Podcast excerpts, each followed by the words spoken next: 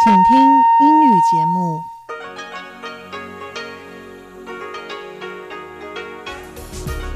This is Radio Taiwan International. Welcome to the news on Radio Taiwan International. I am John Van Trieste, coming to you from Taipei, Taiwan.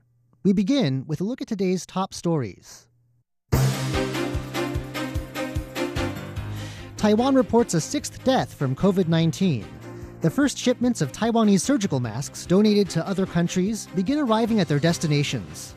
And President Tsai Ing wen says she believes that the head of the WHO has spoken out against Taiwan because he does not understand the country. But first, today's top story.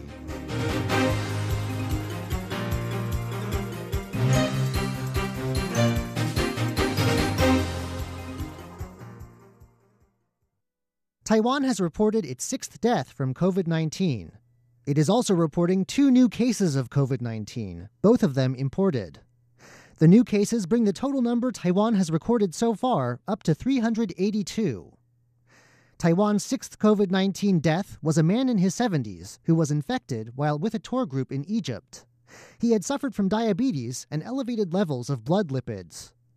The two new cases announced Friday are traceable to the US and Indonesia, respectively.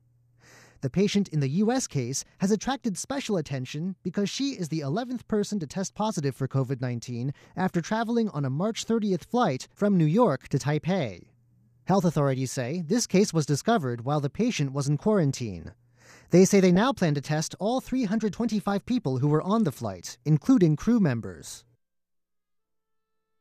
The first shipments of Taiwanese surgical masks donated to other countries have begun arriving at their destinations. Last week, Taiwan announced that it would donate 10 million face masks to help combat the COVID 19 pandemic internationally. The European Union's Crisis Management Commissioner, Janez Lenarcic, said Thursday that the EU has received shipments of masks from Taiwan. He says the EU will first distribute 1 million of the masks to Italy and Spain, which are the member states that have been hardest hit by the pandemic. A separate donation of masks from Taiwan has also arrived in Germany. A number of German parliamentarians were present at the airport when the masks arrived. Chairman of the German Taiwan Parliamentary Friendship Group, Klaus Peter Willsch, was among them. Willsch said that the World Health Organization should not bar Taiwan from participating. Meanwhile, part of a shipment of 1 million masks to Taiwanese allies in Central America has also arrived. The government announced Thursday that it now plans to donate an additional 6 million masks to countries in need. President Tsai Ing wen says she believes that World Health Organization head Tedros Adhanom Ghebreyesus has spoken out against Taiwan because he does not understand the country. Tedros alleged Thursday that Taiwan was behind racially charged verbal attacks against him online. Tsai said Friday that the false accusation damages Taiwan's reputation and misleads the international community. However, she says that behind the accusation is a lack of understanding of Taiwan. Tsai has invited Tedros to visit Taiwan to see its efforts to stop COVID 19 for himself. Also on Friday, Premier Su Tseng Chang said that the bias and the lack of professionalism Tedros has demonstrated with his accusation shows that he is unfit for his position. Su also said that in the past, Taiwan has provided comprehensive medical training for Ethiopia, Tedros' home country. Su said that Taiwan has long been oppressed by Chinese political influence. He said that because of this, Taiwan knows firsthand the pain of being treated unfairly, and so it strives to help the rest of the world. Foreign Minister Joseph Wu gave pre recorded remarks to a U.S. think tank on Thursday. The remarks were played during an online live stream event held by the Hudson Institute focused on Taiwan's strong response to the COVID 19 pandemic. In his remarks, Wu said that Taiwan remembered the lessons learned during the 2003 SARS crisis. He said that Taiwan began making necessary preparations for the next big disease at all levels of government. The foreign minister said that the most crucial steps Taiwan took included activating its Central Epidemic Command Center early on, quickly establishing quarantine measures, and increasing the production of medical equipment. Wu said that information transparency is another key to Taiwan's successful fight against COVID 19. He said the government's daily press conferences have kept people informed throughout the pandemic.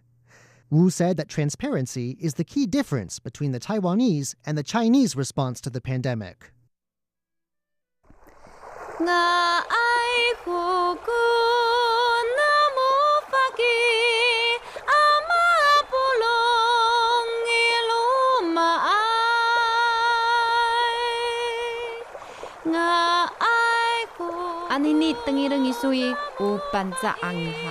The sound of the Amis tribe on Radio Taiwan International.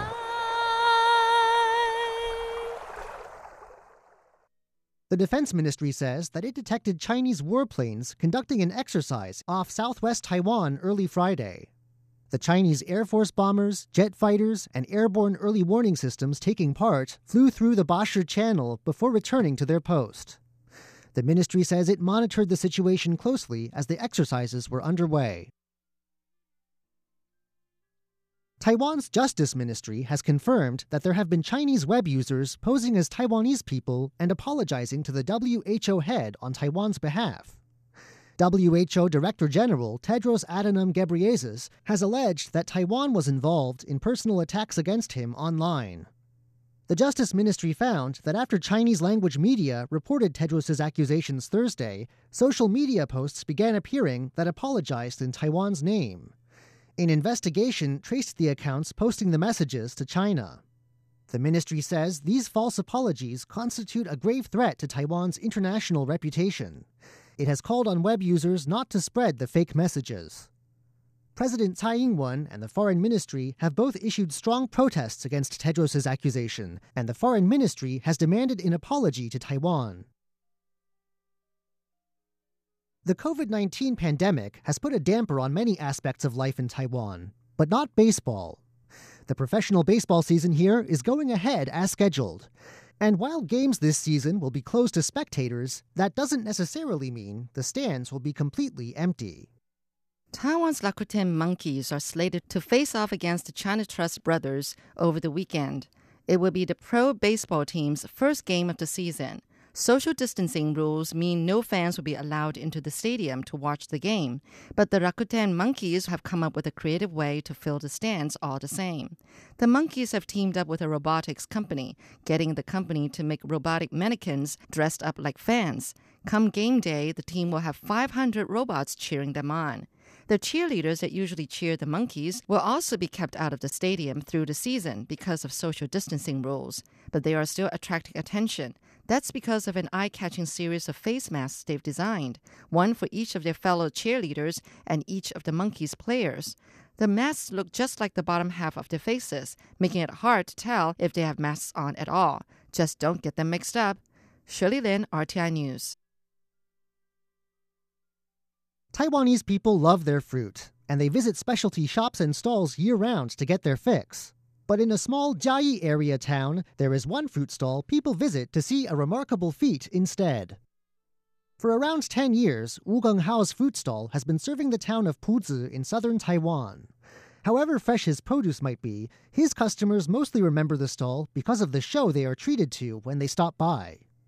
Wu is a master with a knife. He can turn a whole pineapple into bite sized pieces ready to serve in around just 12 seconds. He often does this several times in a row, earning him the local nickname the Pineapple Man. His technique is one part of his secret, but then there's the blade he wields, a custom knife made of black steel. He says this helps with the cutting process. COVID 19 has driven demand for pineapples down, and now he is hoping cheaper pineapples and his own polished skills will win him more business. John Van Trieste, RTI News. Thanks for joining me for the news. I'm John Van Trieste. Stay tuned for another 50 minutes of English language features, brought to you by Radio Taiwan International.